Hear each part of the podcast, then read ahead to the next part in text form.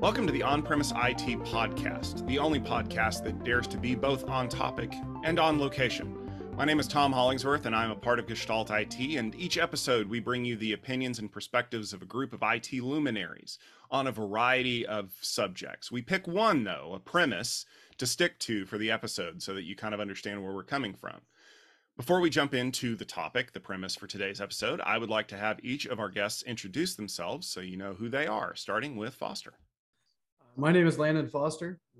I think most people have seen me as at Ace High Wi-Fi on Twitter. Uh, I do quite a bit of freelancing. I also do a fair bit of government work. I'm known for uh, probably more strong opinions than I need to need to have. All good, Mark. I'm Mark Houtz. I'm a network engineer uh, for a bunch of school districts in different places. But I've kind of just starting, people are starting to get to know me because of my blog, markhoutz.com. Um, and my handle, Twitter handles at Marko underscore with underscore uh, A with underscore K. Kind of not a great handle, but that's me doing CBRS and Wi Fi. So, Ali. Um, my full name is Muhammad Ali. I go by Ali, however. Um, everyone knows me on Twitter as uh, M A L I E F 46. Um, geeky name, uh, handle, I guess I should say.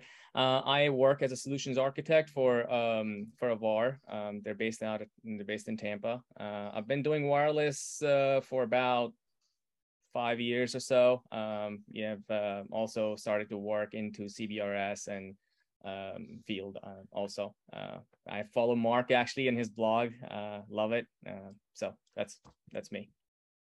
Awesome, May.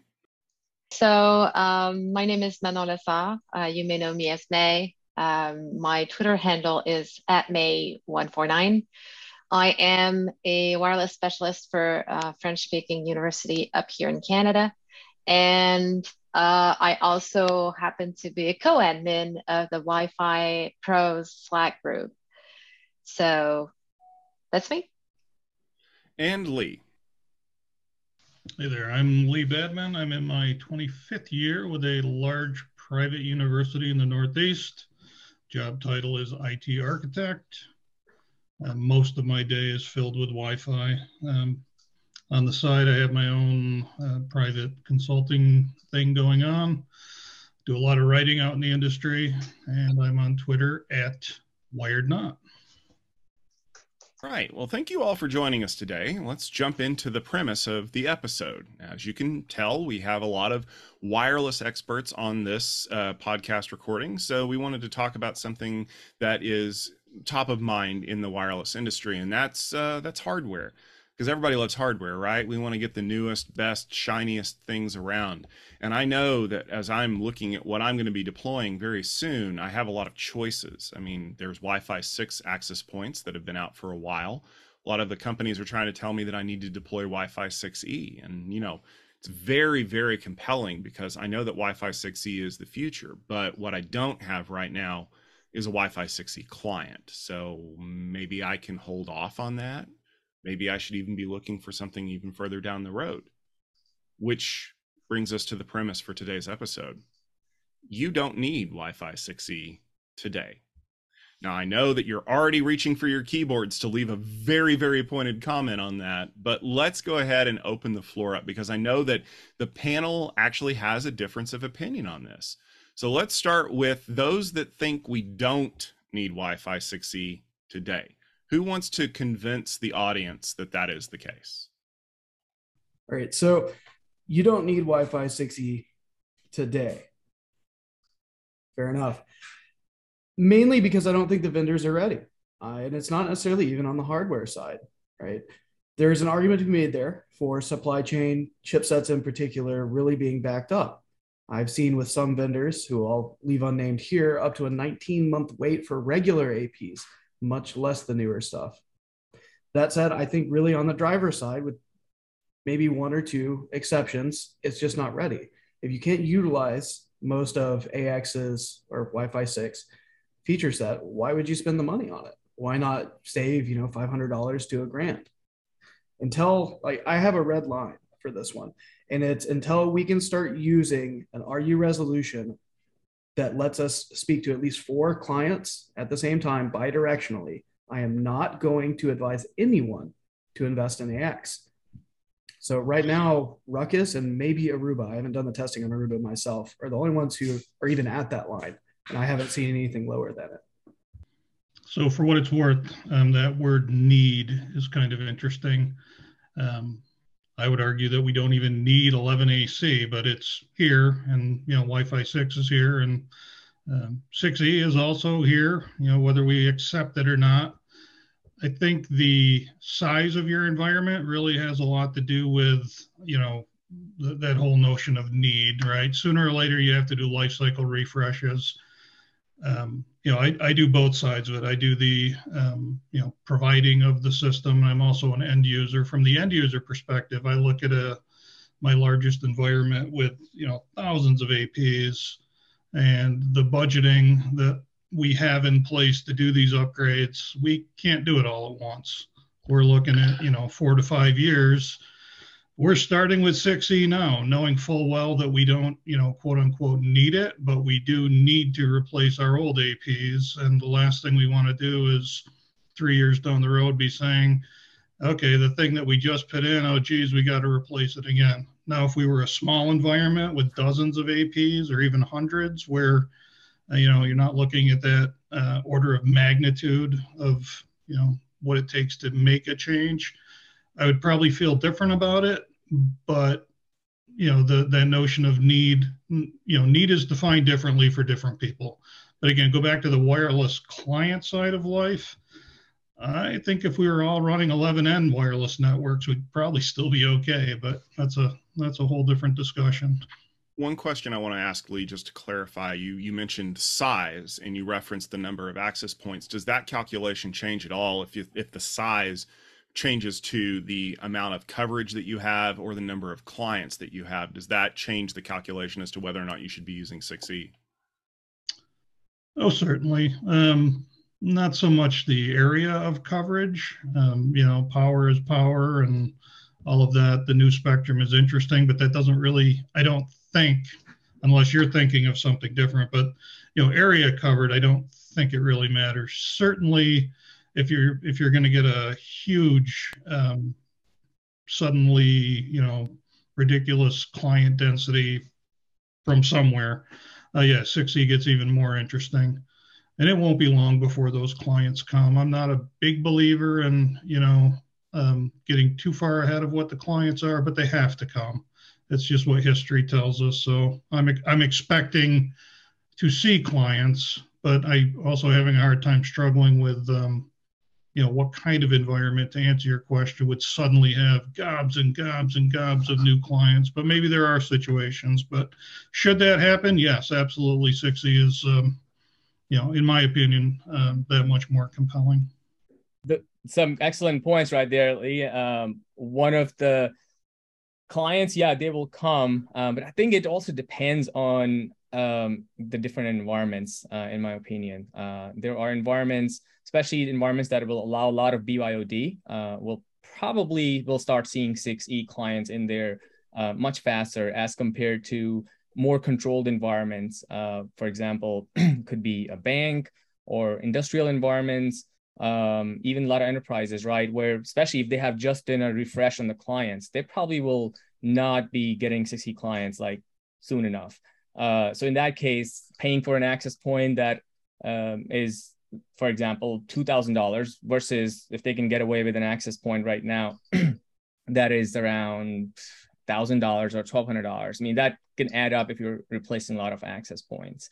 Um, a lot of uh, so a lot of clients that I deal with normally the refresh cycle we're talking like three to five years on the wireless side, and um, so th- that kind of comes into play. Also on the switching side, they would have like a longer refresh cycle, so um, it could be like, hey, let's just get like switches that are that can support 6E going on forward because it's going to take you longer to actually replace those switches. But on the wireless side, you don't need to spend all that money. Instead, divert those funds towards getting a better switch and then get your access points that you know are cheaper so you don't have to pay for something that you're not going to be using for next three four years possibly uh, especially in a controlled environment. Uh, now i just want to kind of throw something in there. Um, there, there could be so there's two things that i can think of in there on the 6e side. If they're because of the supply chain issues, uh, there's situations where somebody needs access point right away, and a vendor can give a good deal to that customer to get 6E access points and can get the 6E access points faster than um, you know let's just say just wi-fi 6 access points sure. Yeah in that case i can probably see a customer going that route. Uh, the second thing that i kind of want to mention is is this new company that we've heard of nile uh, nile secure uh, they have a consumption based model. And from what my understanding is like they're based on slas and they offer free refresh. So customer can start with for example a 6e access point or a 6 access point. I'm not sure exactly where they are uh, on that but three years from now when the time comes where they have more clients that are 6e clients well they will actually pay to replace that. I mean sounds pretty cool to me. I don't know all the intricate details just yet but uh, just something wanted to mention right there. So we've heard a lot of reasons why you shouldn't use wi-fi 6e today why you don't need it.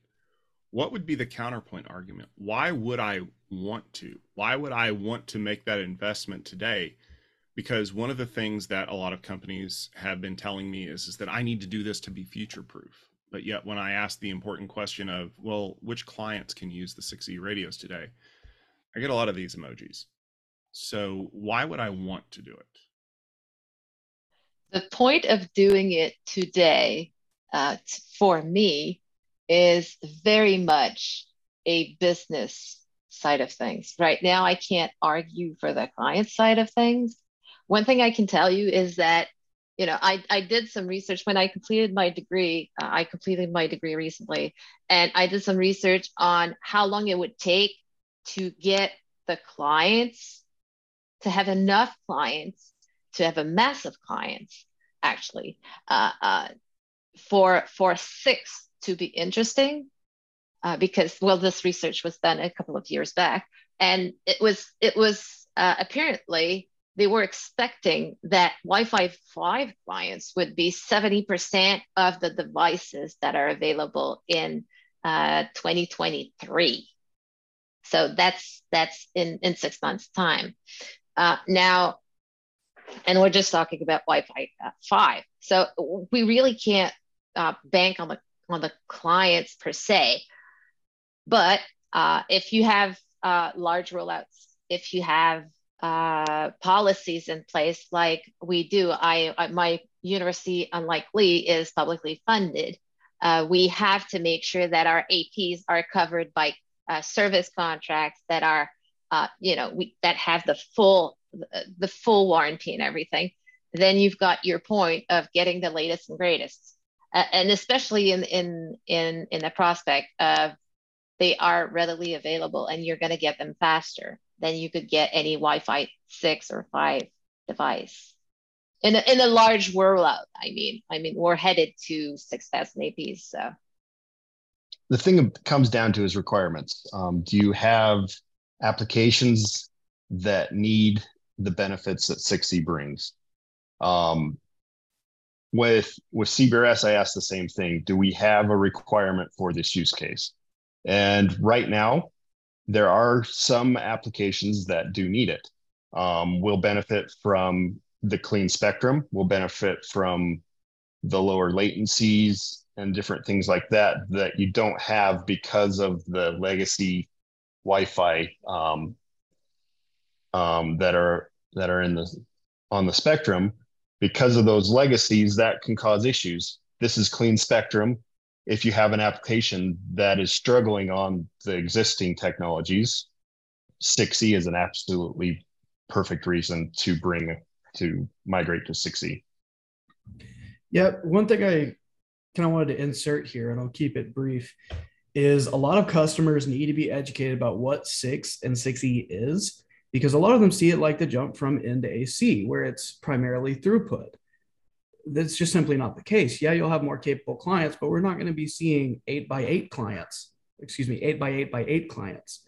It's just simply not there without a very special use case. And HE is there for high efficiency.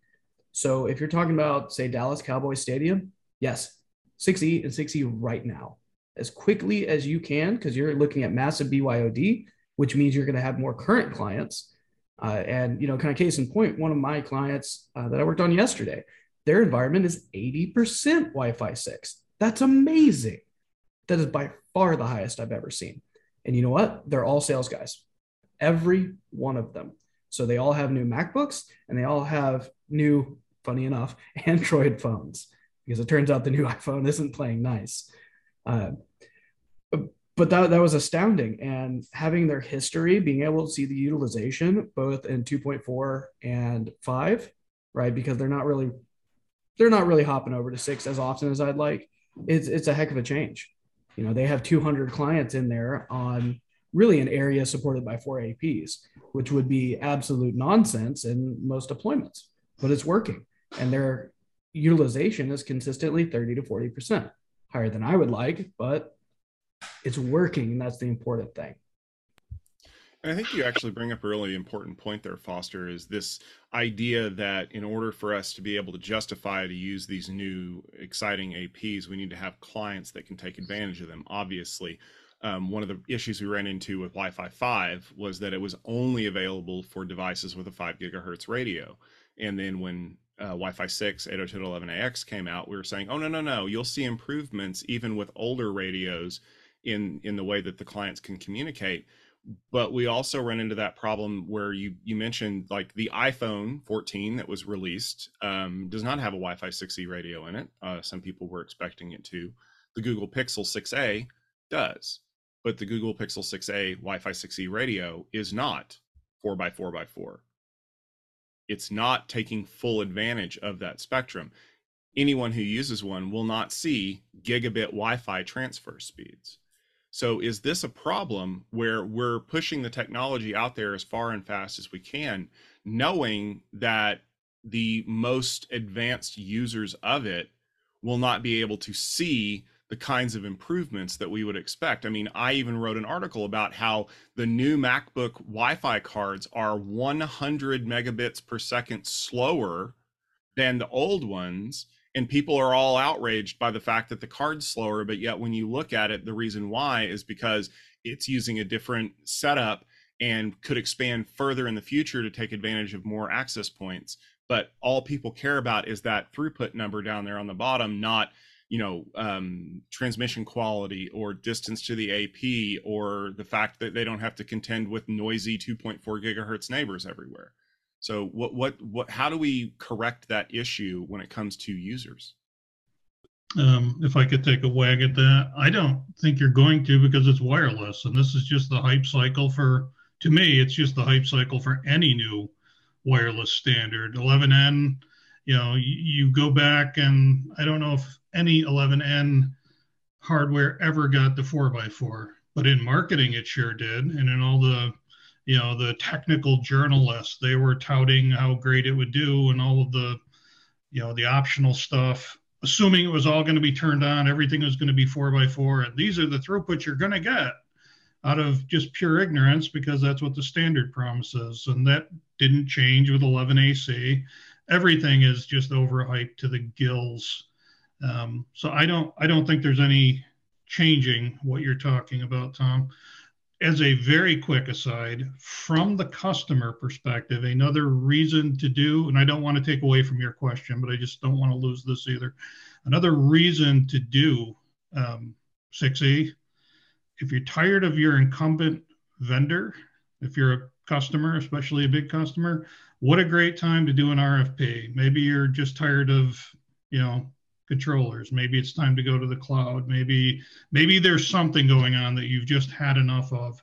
6e is just a great juncture because with it usually comes new stuff on the backside. And if all of your ducks line up where you're just ready for a big change 6e is just a like i say a wonderful juncture to to maybe throw an rfp out there and, and make some big changes. But um, not really you know part of the mainstream wireless discussion. It's more of a business decision or whatever, but you know, it really needs to be uh, mentioned. But anyhow, I took away from what you were asking. Let me see if anybody else has any thoughts on it. I was actually going to concur with you, Lee. That's exactly what we just did. Because there are requirements that come with 6E that must be met, and most of the wired infrastructure um, might not be ready for that. So if you're putting out a big, big RFP that replaces everything, there's no point uh, if you want to future proof your deployment there's no point in not going 6E and not getting the infrastructure ready. Exactly what you said you and lisa right? It's a business decision and then obviously budget plays a role in there too right? Um, back to you know it, what i was saying um, it, if it's a controlled environment and the budget is not there um, or um, somebody just did a switch refresh for example um, and for example they just did not get like switches that can support um, it, you know, it, uh, the BT power, uh, PoE plus plus and all that, which a lot of these access points do require. Well, in that case, um, well, now they, they, they're getting access point, they're paying so much for it, they cannot use it. And in order for them to eventually then use it, now they have to look into doing a refresh of those switches too, right? So, so some of that kind of plays in the uh, part in there too. Um, I think saving that money and, and using that and, and diverting those funds towards either your switching infrastructure or your clients probably uh, would make more sense. I mean, that's that's my opinion in that case, right? Instead of trying to focus on getting a 6E access point. Um, but if you have a budget or you want to do an RFP and um, vendor can give you a sweet deal on on possibly getting 6E access points. So sure, I can see in that case, you know, seeing that I can see that happen. One more place I can see it in a, a good use case is um, is homes uh, where people don't want to run wiring and uh, so I was just recently doing uh, doing this discussion and and uh, looking for a mesh system. So if you can do a mesh on six uh, on six E, um, and then you actually serve clients on five gig, uh, that actually is a pretty good use case if if that is something that we are able to do. I'm actually running something with that right now. Uh, our overhead point points are in six, which usually you know you don't want to use the uh, the higher frequencies for your point points as a matter of general practice. There's you know put a quarter in the jar. It depends, but um, that's what I'm doing right now. It's worked out really really well. We're not even running 2.4. We disabled it on all of our APs. So six overhead, five client serving, and since we have six both ways, you know, two different channels, one for up, one for down, all synced no contention, no extra contention, and we're not running into the uh, aggressive bandwidth having. So let me bring this up as a possible point of contention when it comes to whether or not you need Wi-Fi 6E, and that is some of the questions that exist around the legality of operating devices in that spectrum band. Now you're probably saying to yourself, wait a minute, didn't the FCC go ahead and approve this already? Yes, they did. However, there are some industry organizations that are calling this into question and practically begging the FCC to take a look at it. Uh, unsurprisingly, those industry organizations consist of people who were operating equipment in the existing six gigahertz band already. And to my point, as I recorded in a conversations episode recently, um, we went from, oh, well, there might be some crosstalk interference at certain ranges to, oh my god it's going to shut down emergency radios and it's going to make people get hurt and loss of life and property and i feel like there's a lot of fear mongering going on but what would happen if that succeeds and you've purchased a wi-fi 6e ap that you are now no longer allowed to operate because the fcc is taking another look at it how do we work around those issues I think right. if the industry was taking it more seriously, we would see the same thing we saw with UNII-2 bands. I, I just simply don't think that the big players who have horrendous legal departments are super concerned, which kind of trickles down to me, right? Uh, if they're not concerned, I'm not going to be overly concerned simply because with 2E, or I'm sorry, Uni 2, we saw people just straight up not allowing the bands, not even in drivers. The chipsets would not switch to them. We're still seeing the impacts of that today. I still can't use all of UNII-2 because clients won't do it, regardless of if we have hit a DFS in the past, you know, year. So I, am not worried about it. Not until grabbing a person at random. Cisco legal is worried about it. I think a lot of what you're talking about too, Tom, on that, you know, what if scenario, I think is for outdoor APs more than indoor. I, I would imagine I also know that a lot of vendors are struggling to come up with an outdoor AP, at least that I'm seeing in you know 6E. So um, for me, you know, as an end user, when I put on my end user hat, you know, I do have a lot of outdoor APs, but the benefits of 6E outdoors, I don't know if I really care so much. You know, outdoor spaces tend not to have the same they they tend to have different requirements. LPV is a whole different world. Um, but if the FCC to get to where I'm struggling to get to to answer you, if the FCC were to say, "Hey, we're not doing 6E outdoors anymore," I don't know if I would care. Indoors, I don't think it's ever going to be something that they would pull back ever in a million years. I don't think it's going to happen outdoors either. Um, but you know, for conversation's sake, if you leave that opportunity, if you leave that possibility on the table, I don't know if I would care if they took it away outdoors myself. The FCC and uh, ISED uh, up here have all agreed that they were allowing us uh, to use all the spectrum, but uh, there are I think there are up to 47 countries that have accepted some part of the new spectrum offering, uh, whether it's full or partial. But you know, we were talking about clients uh, earlier on. I mean, what does this mean for the device manufacturer? I mean, you know, you're Intel or or whomever. Uh, I mean, you have to manufacture an, an, an a, a, a laptop or a NIC and you have to think of all the exceptions and all the commas and semicolons and all of that along the way before you manufacture them. That could maybe complicate things. Well as you can tell from all of this discussion there's a lot of load put on the word need do you have an application that you can use wi-fi 64 today if so then the answer is easy buy it is it a case where you can get those parts today versus getting the ones you wanted, which are back ordered? That makes it a little bit more of an interesting discussion. Lastly, are you waiting for the clients to show up on your doorstep before you deploy it, possibly catching it in a different refresh cycle? Or are you wanting to get in front of it so that when your executive shows up with a brand new laptop at the end of the year that he got for Christmas, that it'll be able to get onto the Wi Fi network? That's a little bit more of a um, judgment call. But the key is is that you need to evaluate your technology choices. You need to know what your users are requiring versus requesting and make the best sound financial decision you can. And if that means that maybe you have to wait and support the hot new technology a year and a half down the road, then that's what you have to do. And I know that you will make the best decision for you instead of letting the people who make the equipment talk you into getting something you may not need. That will just about do it for this episode of the On Premise IT podcast. Thank you very much, each and every one of our guests, for joining us. You can find more great content just like this on our website if you go to gestaltit.com slash podcast. We have a lot of great discussions coming up this week about wireless and mobility during Mobility Field Day 8, taking place October 5th and 6th, 2022. For more information, head over to techfieldday.com and click on the link. We should be back with you in just a couple of weeks with another great episode. We look forward to debating another premise with you and hopefully to hearing from you soon.